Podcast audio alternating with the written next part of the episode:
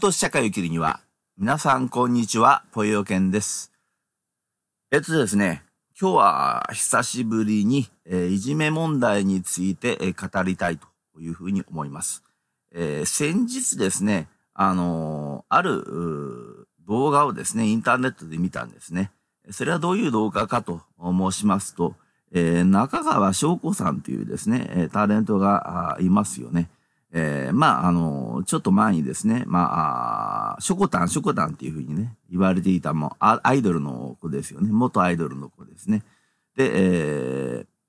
まあ、あの方がですね、あの、中学校か高校の頃に、えー、学校でいじめを受けていたということを受けてですね、えいじめ問題について語るという、そういう動画だったわけなんですけれども、えー、その動画の中でですね、あの、非常にあの、私がですね、あの、あ、これはっていうね、言葉がありました。それは何かというと、中川翔子さん曰く、えー、最近あの、ある言葉が流行ってるらしいんですね。それは何かというと、となる人という言葉らしいです。えー、となる人っていうのは、えー、隣人ですね。隣人の輪と人の間に、えー、ひらがなのるを入れてとなる人というふうに読むそうなんですね。えー、これはどういう意味かと申しますと、えー、まあ何にもするわけじゃないけれども、ただ隣にいてくれる人という意味らしいんですね。えー、あのー、これは非常に大事な言葉だなというふうにね、えー、私は思ったんです。えー、というのは、あの、例えば、バス旅行とかありますよね。えー、そういう時っていうのは、あまあ、バスですから、えー、当然、隣の席っていうのがあるわけですよね。で、えー、自分の隣の席に誰を座らせるかなとかね、誰が座ってくれるかなとか、あ子供っていうのはそこがすごく重要ですよね。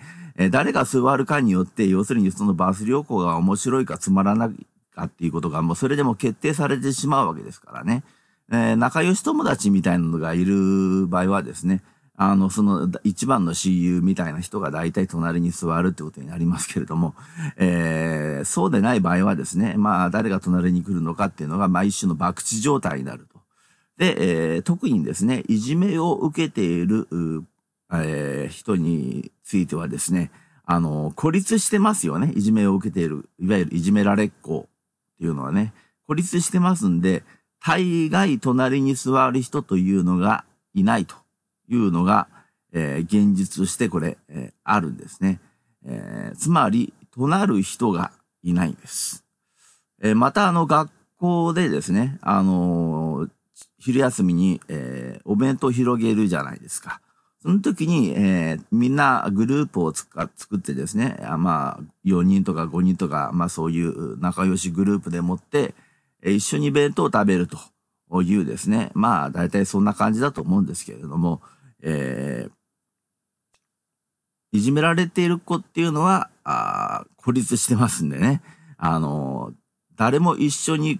ご飯を食べてくれないんですよね。それで仕方なく、校庭のベンチとかでですね、えー、パンをかじったりしているっていうですね。まあ非常にあの、寂しいですね、えー、孤独な昼休みというものがですね、えー、あるわけですね。まあですからね、あのー、僕はあの、となる人ってね、すごくこれ大事だなっていうふうに思うんです。で、えー、いじめられてもですね、えー、となる人がいれば、あの、不登校にはならないんです。で、不登校になっちゃうっていうのは、えー、これは、えー、となる人がいないからなんですね。えー、つまり、孤立状態になってしまうと。だから、不登校になるということなんですよね。本当に学校っていうのはね、あの、悪魔みたいなところで、えー、誰でもいいですから、ペア組んでくださいとかって平気で学校の先生言うんですよね。本当に自分があのいじめの経験がないとこういう言葉っていうのが平気で、えー、口から出てしまうということなんですよね。もういじめられっ子にとってですね、これが一番最も恐怖の一言なんですよね。えー、誰でもいいからあ友達同士な、あの仲の良い子同士ペア組んでください。いないっつうの。いないよ。ということなんですよね。じゃあどうすればいいかってことですね。一人でぼーっと立ってるしかないんですよね。おい、なになにお前何やってんだとにかく誰でもいいからペア組めとかつってね。で、あ、お前空いてるな、お前ペア組めよとかってね。そしたら、あの、人気がない者同士がペアを、ペアを組まされるっていうね。お互いになんか非常になんか、あ不愉快なんですよね。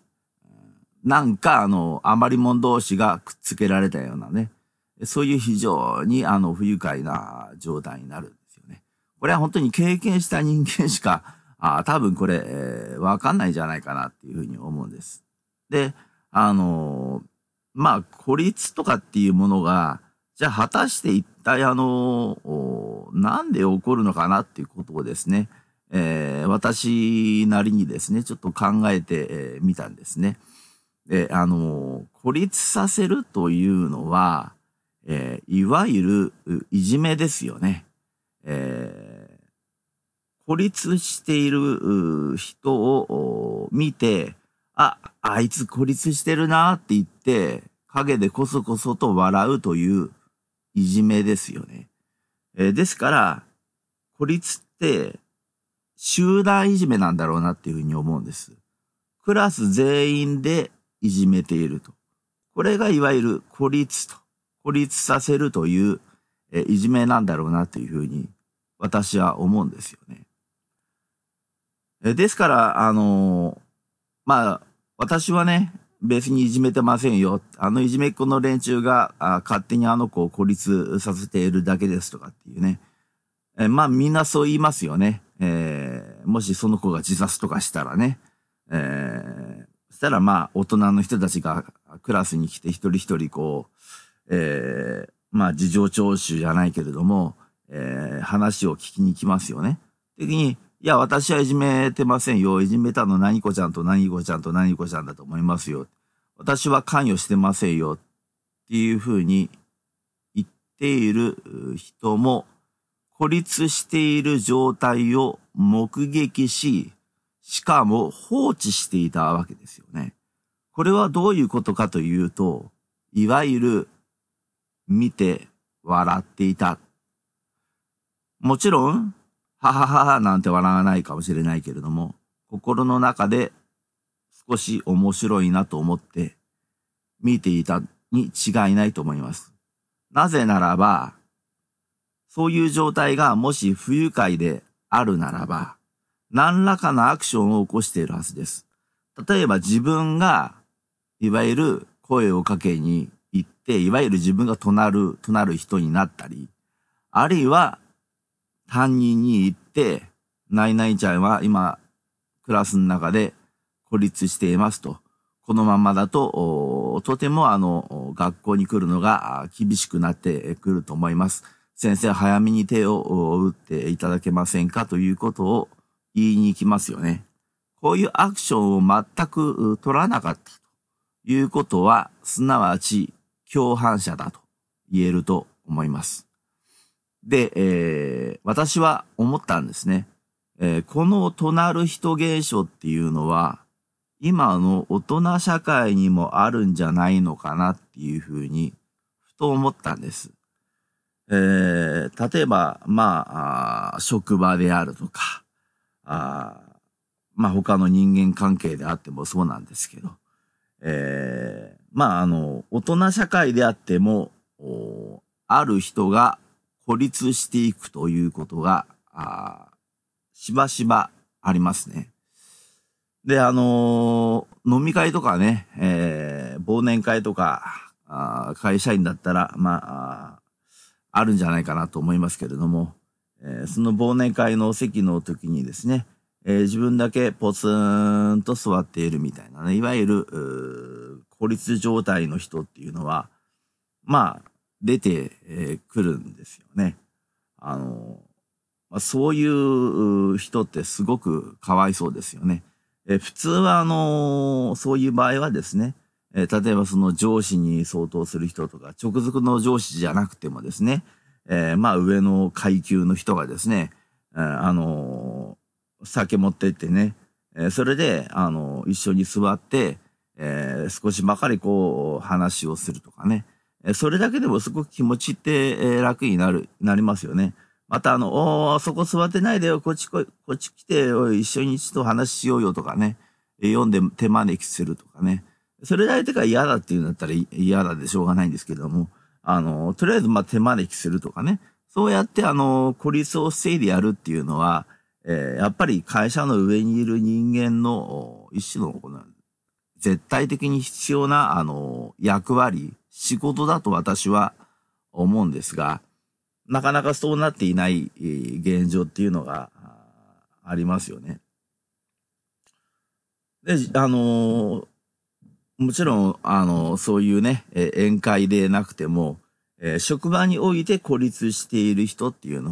もいますよね。もちろん自分から孤立している人っていうのもいるんです。あの、一人が好きだから話しかけないでくださいとかってね、あからさまに言っちゃうような人も中にはいます。え、こういう人っていうのは自分からとなる人をもう拒絶するんでね、えー、仕方がないんですけれども、そうじゃなくて、あの、人間関係を構築する、なんて言うんでしょうかね。一種の遅延みたいのがなくてですね、それで孤立していく人間っていうのが、あの、結構いるんですよね。で、えー、そういう人間に対してですね、えー、黙って孤立させていて、おいて、それでそれを、あの、楽しむみたいなね。あまあ、あの、よくある、いわゆる給湯室でもって、えー、陰口を言うというね。いわゆる給湯室で陰口を言うときには、まあ、その人の悪口を言うことが多いと。あの人さ、いつも一人だよね。昼飯何食ってるか知ってるとか。あの人さ、あれなんだよね。あの、この会社の裏の方にあるちっちゃいあの児童公園のベンチで一人で弁当食べてんだよね。知ってた？とか。寂しいよね。なんで誰とも話しないんだろうね。挨拶は一応するよね。でも挨拶しかしないよね。あと仕事の話しかしないよね。なんか話しかけたことある？とか。いやー、話しかけたいと思うけれどもさ、でもどんな話してもなんかついてこなそうじゃん。ついてこなそうじゃん。だから、うん、話しても無駄かなと思って放っておいてんだけどさ、とかさ。今度なんか話しかけてみるとか。うんいや、いいよ、そこまで面倒見る必要性ないって。なんでそこまで面倒見てやんなきゃいけないのやっぱみんなと、あの、仲良くやりたいんだったら自分から話しかけていくとかって、するのがそれが社会人として普通なんじゃないの、それができない人に対していちいちこっちが気使う必要性あるとか、まあそんな感じの話をですね、するでしょう。給湯室で。まあつまりですね、私はこう思うんです。え人間の心の中にはやっぱり悪魔が住んでるんじゃないでしょうかね。えー、あのー、となる人って、となる人じゃないですね。孤立している人って、あのー、孤立させられているんじゃないでしょうか。えー、もちろん、あのあるんです。いろいろと原因はあります。孤立している原因はあります。えやっぱりその人のあの、性格的な特徴として、えなかなかものがね、あのー、言えないと。例えば世間話もなかなかできないとかね。あのー、でもね、それには必ず理由があるんですよ。で、え、それは何かって言ったら、やっぱりトラウマっていうやつで、あの子供の頃親から、えとてもひどい虐待を受けていたら、人間自体が怖くなっちゃうんですね。人間に恐怖を感じてしまうと。えー、例えばあの、ペットで、ペットとか動物でもそうじゃないですか。あの、人間にこの、ひたすらこの虐待を受けていたそういう、あの、犬とか猫とかって、あのまあ、動物愛護センターの人間が来てですね、で、解放しようと思っても、ブルブルブルブル触れて、あの、近づかせないようにするじゃないですか。それと同じようなことがですね、人間においても起こるってことですね。子供の頃、えー、両親から虐待を受けてしまったと。いう人っていうのは、人間自体が恐ろしいというですね、えそういう状態になってしまうんですね。えー、ですから、あのー、それが原因で何を話していいかわからないです。またですね、あのー、学校に入った時にしこったまいじめられたと。もうわけわかんないぐらいいじめられて、それで結局友達が一人もできないまんま、ずーっと不登校だったっていう人だっているじゃないですか。それでまあ大研取って大学に入ってですね、大学に入っても友達もできないんで、弁当一人で食ってっていうね、えー、状態でまあなんとかあ単位は取って卒業して、で就職したという人もですね、やっぱなんとなくそういう雰囲気っていうかね、持ってるんですよね。ですから、あの、人と話せないっていうか、フランクに人と話をするという、えー、経験がないんですね。だから、あの、何をどう話していいかわからないから、雑談すらできないっていうことなんですよね。まあ、かといって、じゃあ、あの、一生懸命ね、例えば、あの、北海道だったらね、北海道、あの、日本ハムファイターズっていうのが、これはまあ絶対的なですね、存在として、えあるわけでね。まあ私はもう野球好きじゃないんで、全然あの、ファイターズが話されてもね、あの、本当にまあ困ってしまうんですけれども、まああの、北海道の多分多くの職場でですね、えー、ファイターズがですね、話題に上ると思うんですよ。雑談の中でですね。えー、ですから、まあ、あの、とりあえずあの、まあ、そんな、ね、あの、好きでもないね、野球をですね、いちいち見ることにね、貴重な時間を使いたくないっていうのもわかりますけれども、あの、たまには見てみるとか、あとはニュースでちょっととりあえずあの、なんとなくあの、結果を見るようにしてみるとか、関心はなくても情報を入れるとか、あして、それで、あのまあ、少しだけでも、その、野球のですね、会話に加わっていくとかね、えそういう努力とかね、していけばまだ救われるんだけれども、えー、家に帰ったらもうぐったりと疲れ、疲れ切るんですね、そういう人っていうのは。何かっていうと、えー、人とコミュニケーションがうまくできないんですよ。ですから、あの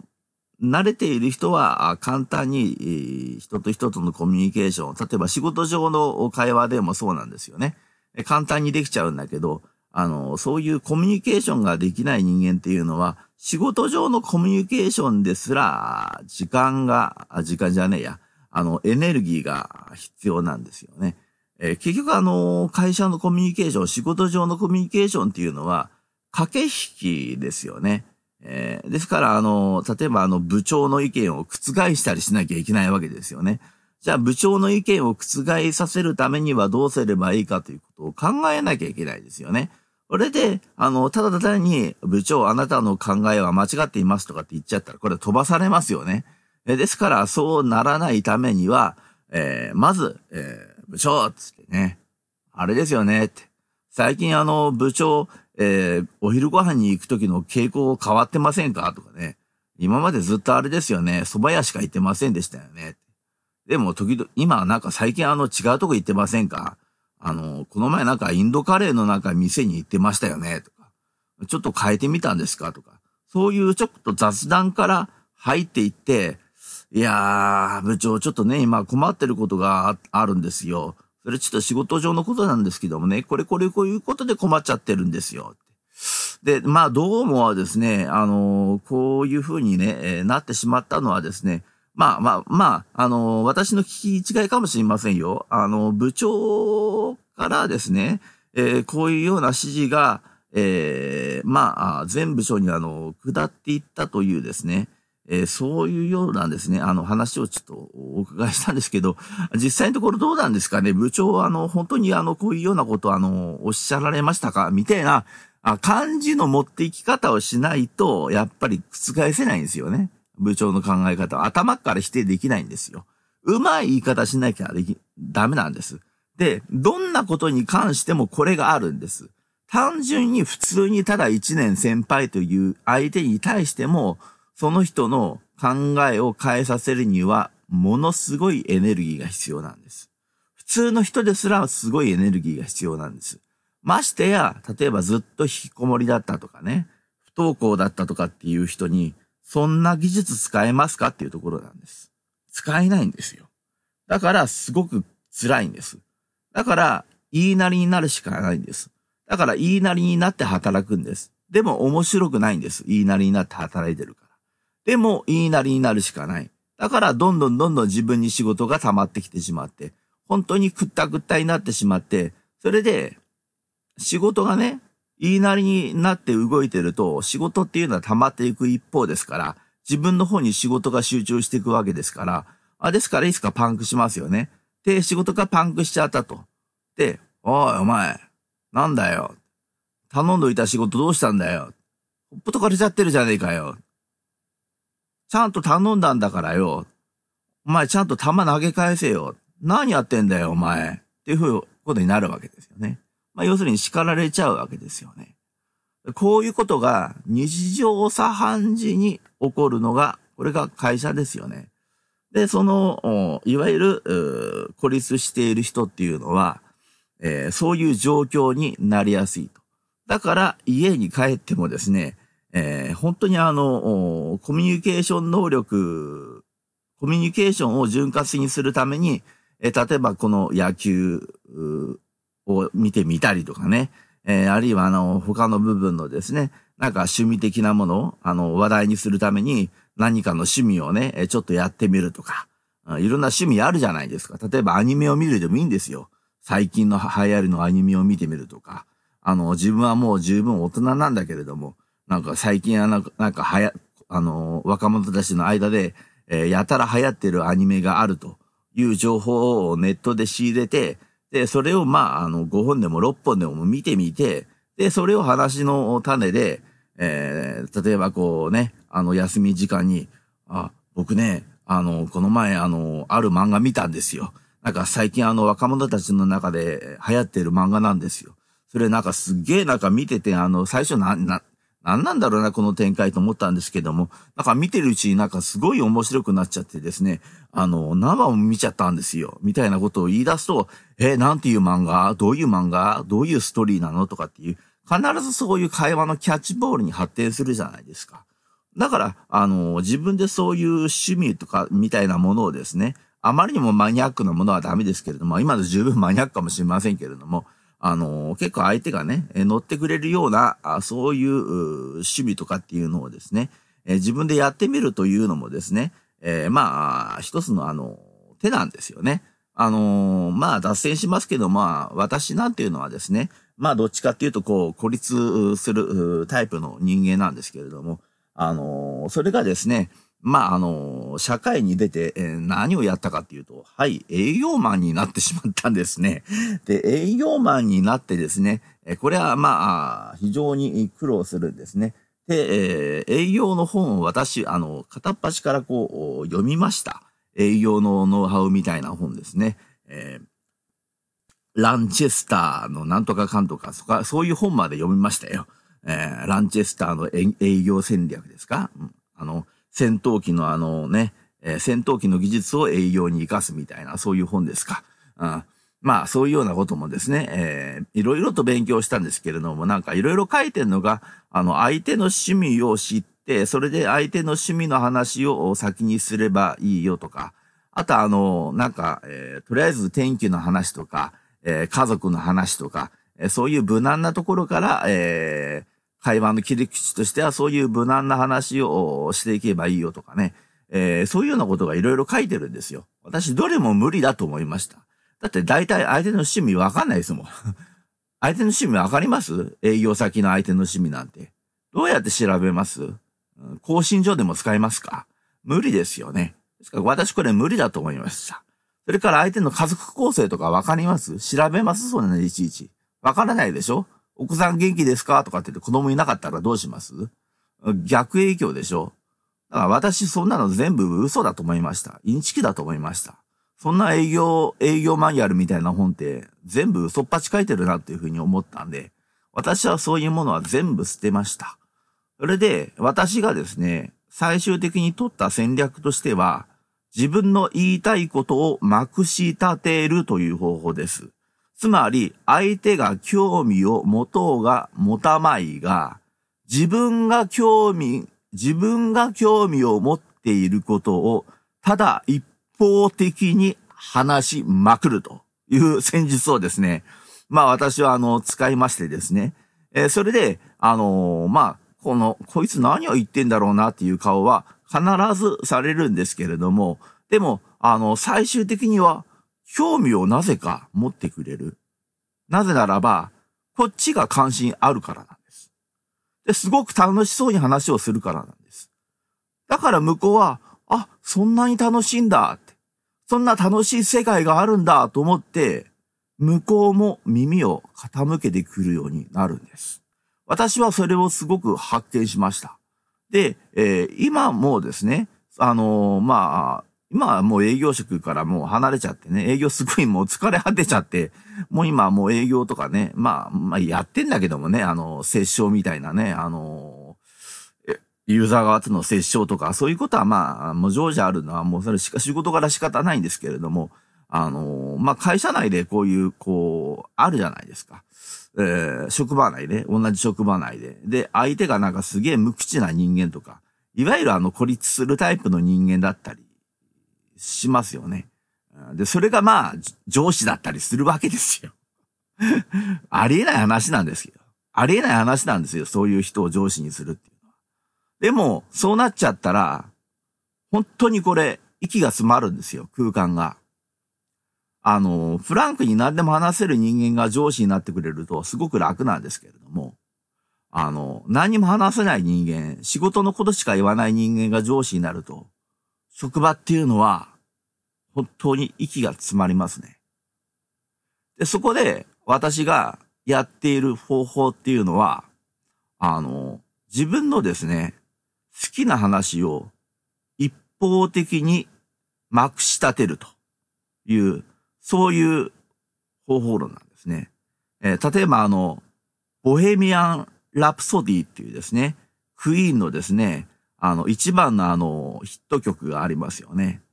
えー、ママー、タラララっていう、あまあ、あの歌ですね。あんまり長くはね、えー、できないんですけれども。まあ、誰でも知ってると思いますけれどもね。あの、ガリレオ、ガリレオってあれでね。あの、本当にあの、えー、もう本当に、えー、なんていうかな、競争曲、ね、ラプソディですよね。えー、本当にあの、うん、あの、ボヘミアン・ラプソディでですね、ラプソディで、ラブじゃなくてね、ラップですよ、パピップのプーね。ラプソディ、ボヘミアン・ラプソディで検索してみたらわかると思うんですけれども、その制作逸話みたいなのがですね、動画で YouTube であの上がってるんですけれども、あの、あれを見たらですね、あの、すごいですね、あの、苦労して、え作られていたっていうね、あの、ことがですね、非常に書かれていると。あの、レコード会社に無断でですね、えー、あの曲を作るんですね、メンバーがですね。ですからメンバーの持ち出しでいくつもレコーディングスタジオを掛け持ちして、えー、借りるというね。えー、ですから、あの、金銭的にも全然豊かじゃない状況で、えー、あの、スタジオを借りて、えー音を作っていくんですね。あの歌を作っていく。曲を作っていくっていうか。で、出来上がった曲をですね、えー、あの、レコード会社に持ってくんですね。なんでそういう必要があったかっていうと、あの、あれは死刑囚の歌なんですね。しかも実話なんですよ。で、えー、まあ、あの、上に、2階の、に住んでる人間の中、あの、がうるさかったとか、足音がうるさかったとか、なんか話し声がうるさかったとか、単だ単にそれだけの理由でもって殺人を犯してしまった少年がいるんですけれども、その少年があの自殺になる、あの、まあ、あの、死刑になるんですけれども、あの、その実話をですね、えー、歌にしたのが、あの、ボエミア・ラプソディっていうね、これ、映画化されてますよね。まあ、その映画私見てないからどういう内容かわかりませんけれども、あの、まあ、あの、とにかくそういう歌なもんで、あの、基本的には、え市場に載せられないんですよ。市場に載せてはいけないような曲なんですよね。えー、でもそれを市場に載せるためにですね、えー、まあ、あの、ボヘミアン・ラプソディの、あの、を作った、えー、何でしたっけあの、ボーカルの人ですね。ちょっと名前忘れましたけれども、えー、彼がですね、あのー、あえてレコード会社に相談しないと、最初はメンバーにすら相談しないで、で、自分一人で曲を作り始めるというところからスタートしてるんですね。えー、それで、あのー、当時はあのー、え、チャンネルっていうのは、えー、まあ、右チャンネルと左チャンネル、いわゆるステレオにするためにですね、えこの2、2つのチャンネルしかなかったんですけれども、これをもう12チャンネルを使って立体的な音響を奏でるというですね、そういう手法も彼らが生み出した、あすごい手法なんですよね。えですから、あの、洋楽っていうのはすごい立体的な音響なんですよ。日本の音楽っていうのは、ギターは1本、え、ベースも1本、ドラムも1本、えー、シンセも1本とかっていうね、全部1本ずつじゃないですか。あところが、あの、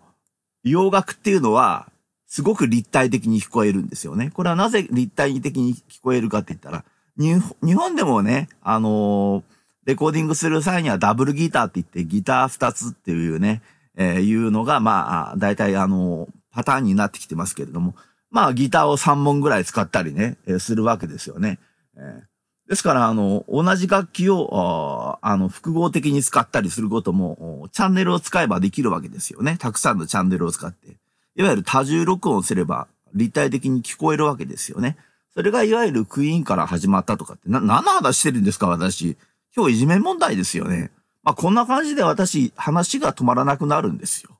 こういう話をですね、職場であの、ひたすらこう、ぶちまけるですね。えー、あの、相手が、あの、聞いてようが聞く前が、ずっと話をするというね。あの、そういう非常にですね、私はあの、まずい人間になっているんですが、あの、孤立はしないんですよ。なぜならば、喋るから。まあ、相手が逃げる場合もあるんですね。相手が逃げちゃう時もある。ああの、その場から あまりにも私があの、こんな感じなんで 相手が逃げちゃうんです。ええ、あの、蹴落とし社会を生きるにはということをですね、私は日常においてやっているんです。はい。そうなんです。ええ、あの、日頃から私は、ぽよよけんなんですね。はい。あの、ということで、あの、まあ、こうやってですね、あの、技術喋る技術ってすごく大事で、あのこういう技術をあの持つことってすごく人間って大事だと思うんですよね。あの、もすごく大事で、あの、営業の時ももちろん役に立ってますし、今でもあのね、あの、いわゆる、なんていうかな、あの、オーナー側とのやり取りをする時も、まあ、あの、話の導入部分として困ることがまずない。なぜならば、どっからでも私は話を切り出すことができるからなんですね。本当につまらないところから私はネタを引っ張ってきて、そっから話を始めるんですね。それで、次第次第に革新部分にところでつって入っていくっていうやり方をするんで、あの、すごく今私仕事でもね、あの、昔営業やってた時のことがですね、えー、役に立っております。で、えー、おそらくこのですね、えー、ポッドキャストでも役に立っているんじゃないかなというふうに思います。まあもちろんね、黙っていなきゃいけない時は私だって黙ってますからね。あの、ずーっと私24時間喋りっぱなしってことはないんで、あの、そこはですね、私のことを誤解しないでねっていうところなんですけれども、あの、まあ、あの、基本そんな感じなんですよね。えー、ただ、まあ、それができない人っていうのは、やっぱりあの、孤立していってしまうわけでありまして、で、そういう人間に対しては、やっぱり、となる人になる必要性があると。で、となる人になるときにはですね、ちょっと気をつけなきゃいけないことがあるということですね。えー、それは何かっていうとですね、あの、えー、まずですね、あの、何か原因があって、孤立している人っていうのがいる場合が、あの、ちょっとあるんですね。何や、原因があってっていうのは何かっていうと、あの、すごく意地が悪いとかね、すごく残忍であるとか、うん、例えばあの、本当にあの、えー、例えばね、えー、どっかのね、あの、公園でもって、えー、野良猫のね、えー、首を切っているものを、切っているところを他の生徒に目撃されて、それが原因であいつやべえよっていうんでもって孤立しているケースとかね、あるんですよね。でそういうやつと仲良くなっちゃうと、ちょっとね、あの、怖いな、怖いかなっていうのが、まず、えー、一つありますね。それは確認できないんでね。あのー、様子を見るしかないんです。だから、となる人って大事なコンセプトで、となる人っていうのは、深入りしないっていうのがまず原則としてあるんです。深入りしないで、まず隣に座るということなんです。それで相手の様子を伺い伺いしながら、まあ少しずつまあ関係を、まあ深めるんだったら深めていけばいいし、深める必要性がないと思ったら深めなくてもいいんです。それがとなる人っていうことなんですね。それから、あの、まあ、これもですね、ちょっと差別につながりかねないんで、あの、どうかな、こういうところで話すのどうか、どうかなと思ったんですけども、まあ、事実としてありますし、あの、これはやっぱりみんな、あの、やっぱり知っておかないとですね、あの、苦労されることなんだろうなと思ってお話ししてきますが、えー、境界性パーソナリティ障害というですね、いわゆるあの、まあ、昔境界性人格障害って言われている、いわゆるボーダーっていう病気がありますね。えー、こういう人っていうのは、やっぱりですね、過去のトラウマなどが、えー、原因となって人間関係を構築することっていうのが、えー、すごく難しくなっている。で、こういう人の特徴っていうのは一体どういう特徴が見られるかというと、えー、見捨てられ感というのがすごく強いんですね。見捨てられ感っていうのは自分が見捨てられてしまうのではないだろうか。あと、それから相手を支配するというですね、支配感というのがすごく強い。これが、境界性、パーソナリティ障害の、特徴なんですね。え、まあ、こういう人とですね、まあ、あの、まあ、隣人でいる間はいいんですけども、そこからですね、え、例えばもう、あの、簡単に、あ一緒にあの、遊びに行こうとか、あるいはうちに遊びに来ないとか、言ってですね、あの、むやみに関係性を持ってしまうと、あの、非常に厄介なことになる。えー、要するに相手は自分を支配しようとしてきますから、あですから、例えば自分がえー、他の子と、他の子と仲良くお話をしていると、後で、なんで、何々ちゃんと話してたの？っていうような感じの反応になると。いわゆる嫉妬されるってことですね。それで、あんまりにも嫉妬心が激しいもんで、関係を断とう。もうあんたとはもう付き合わないから。あんたとはもうちょっとやってられないということをやると、相手はしがみついてくるんですね。相手がし,、ま、しがみついてくる。しがみつき行為ということを行ってきて、で、すごくあの、捨てにくくなる。要するにあの、子猫を捨てるような気持ちになってきてしまってですね、なかなか捨てるに捨てられなくなってしまうというね。これはあの、境界性パーソナリティ障害の、あの、全体的なこの特徴なんです。ただこれはあの、え一般化しすぎっていうのもね、あの、怖いんで、あの、一般化しすぎてもいけないんですが、あの、境界性パーソナリティ障害でも、絶対に必ずしもこういう場合とはね、限りません。また程度の差もありますんでね。えそこは、あの、気をつけなきゃいけないと思いますし、えまた、あの、重々ですね、あの、ご理解いただきたいのは、この境界性パーソナリティ障害というのは、他人の病気だというふうに、他人の病気でないんですね。これ障害ですからね。他人の障害だというふうに思わないでほしいんですね。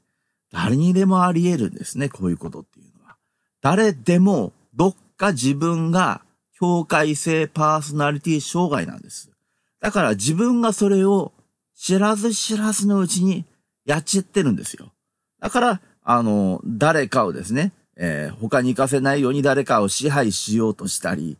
えー、あるいは自分が見捨てられそうになった時に、相手にしがみついて、見捨てないでってやろうとしたり、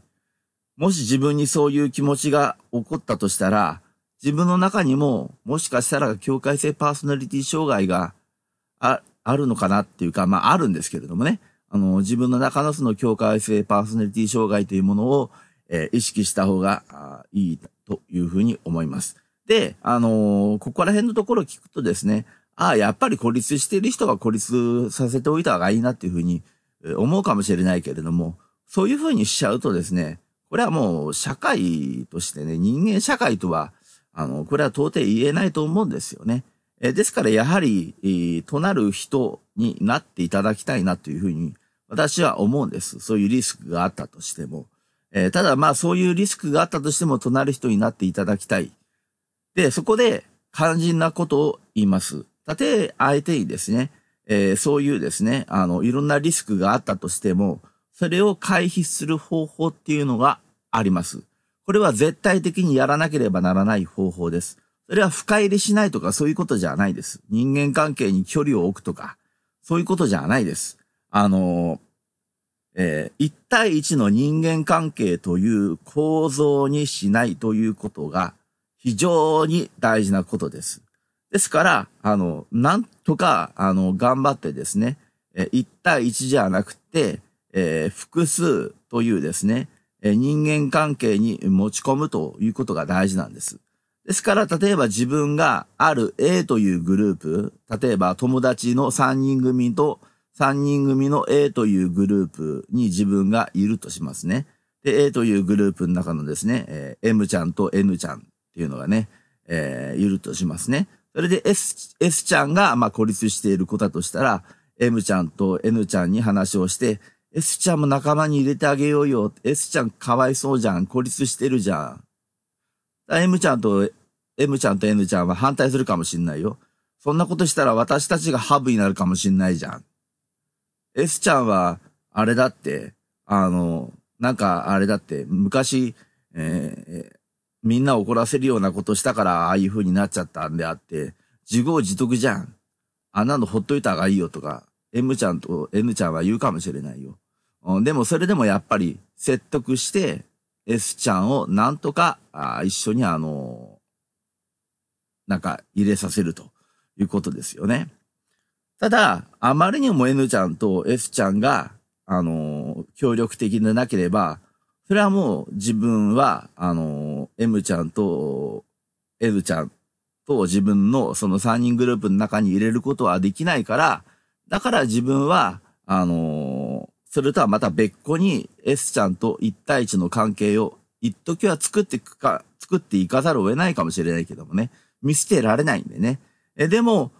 先々はやっぱり何らかのグループに S ちゃんを入れていくというね、えー、M ちゃんと N ちゃんが拒絶するならば、拒絶しない人間を探してあげて、で、そのグループに入れてあげると。で、自分もちょっとそのグループにね、えー、まあ、あの、片足突っ込んでやるみたいなね、感じで、うまい具合に立ち回っていってですね、そういう孤立を防ぐっていうのが、これがあの、となる人のやり方なんじゃないかなっていうふうに思うんです。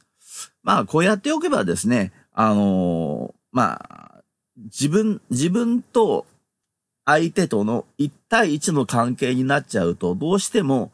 あの、共依存とかっていう言い方しますね。この共依存の関係にどうしてもなってしまうんですよね。この共依存の関係になってしまうと、あの、いろいろとそこからあの問題が発生しやすいんで、この共依存の関係を破るためには、やはり集団というですね、グループというものを形成して、グループという中でもって、えー、あのー、その孤立している子と関わっていくっていうか。あの、入れてやつ、あの、入れてあげてしまえばもう孤立ではありませんのでね。そういう状態に持っていくというのがですね、あの、必要なのかなっていうふうに思います。はい、えー、とりあえずですね、えー、今日のテーマの、となる人ということをですね、いじめ問題に関しては、えー、この辺にしたいと思います。えー、でですね、はい、えー、皆さん、えー、今日は、はい、第何回になったでしょうか？京都市社会を生きるには、はい、第200回ということになりました。あーえー、本当にですね、これは、あの、私がおめでとうというよりもですね、本当にですね、あの、えー、たくさんの方がですね、あのこれを聞いてくださってくれていたんです。あの、途中で聞かなくなってしまった方もですね、いらっしゃると思いますけれども、そういう方々も含めてですね、あの、本当にですね、あの、心からですね、えー、感謝申し上げます。あの、いろんなメールを頂戴いたしました。で、本当にあの、えー、お褒めのお言葉とかね、励まされているとか、えー、京都社会を生きるにはもうこの、本当にもうえ指示を私は聞いてますよとか、えー、そういう方も、あの、本当に複数にいらっしゃいましてですね、あの、まあ、なんてあの、えー、あの、変わった方なんだろうというふうに思いますけれどもね。本当に私はあの、ずっとあの、初期の頃言っておき、言っておりましたよね。あの、あんまり聞きすぎるとあの、頭おかしくなるよってね。言っておりましたけども、本当にあの、私のその忠告を無視しですね、あの、ずーっとあの、来る日も来る日もあの、京都社会を生きる庭をですね、えー、聞いてくださっている方、えー、そういう方々のですね、あの、存在があってこそですね、えー、私はこの、なんとかこの200回っていうのをですね、あの日をですね、えー、迎えることができました。えー、本当にですね、あの感謝申し上げます。ありがとうございます。えー、ということでですね、あの、えー、まあ、拍手ということで、えー、拍手をさせていただきます。おめでとうございます。本当にね、あの、これからもあの、えー、201回、202回って言ってですね、まあ、ここまでやったんだから、とりあえず300回目指してですね、あの、やっていこうかなっていうふうに思います。300回になったらまた、その後考えていこうと思いますけれども、あの、えー、ね、あの、えー、この、京都社会を生きるには、まあ、そもそも作ったのはですね、まあ、私がまだ30代の頃ですけれども、30代の半ばぐらいの頃、から、まあ、この京都社会を生きるにはっていうのを作ったんですけれども、やっぱりあの、えー、格差社会がですね、どんどん進行していったあ時で、えー、ございます。あの、あの時は、もう、どの、どんな時代だったんでしょう。小泉政権の時代だったのかな。それであの、竹中と小泉のあの、その時代ですよね。で、どんどんどんどん格差社会が、あの、広がって、えー、いきつつあってですね、えー、それであの、トリクルダウンとかって言っても全然トリクルダウンして、えー、来ないぞっていうのがもう、私が30代の仲間の頃ですから、もう、あれですよ。もう20年近く前ですよ。うん。もうすでにその頃からそういう状態になっていたんですね。え、それで、いわゆる格差社会から今は階級社会とまで言われる状態になっていってしまったと。ですから私は、あの、その時代にですね、えー、やっぱりあの、私も、まあ、力はないですけれども、えー、微力ながらですね、あの、なんとか世の中に役に立つようなことをですね、えー、していかなきゃいけないなっていうふうに思ってですね、えー、京都社会を生きるにはというですね、えー、まあこういうあの、えー、まあ番組ですね、番組を立ち上げたんですけれども、あの、えー、残念ながらですね、まあ、あ私のね、微力では到底及ばず、えー、格差はどんどんどんどん進行していってしまいまして、で、えー、この世の中は、まあ、このありさまで、ございます。まあ私がまあ今、あの、力を入れているのはですね、まあ宗教なんですよね。それであのー、まあ当初の頃はですね、あんま宗教団体とかね、こういうものはもう入らない方がいいとかっていうね、えー、話をしていたと思います。その私がですね、えー、とうとうまあ宗教団体をあの設立するに至りました。え、これに関してはですね、あの、その、まあ別個の、まあ動画とかでですね、えー、YouTube の動画とかを使って、えー、その理由とかをですね、述べておりますので、えー、そちらの方を聞いていただきたいと思いますけれども、あの、とにかくあの、人はやっぱり、あの、一人では生きるっていうのは非常に難しいです。で、やっぱりあの、自分を支えるものっていう、そういうものはですね、えー、やっぱあの、共有していかなきゃいかんだろうなっていうふうに思います。あの、自分だけ一人で抱えてるんじゃなくて、えー、みんなと一緒にですね、えー、やっぱ信じるものを共有していくことによってですね、えー、全員で、え強くなっていくことができると思ってですね、あの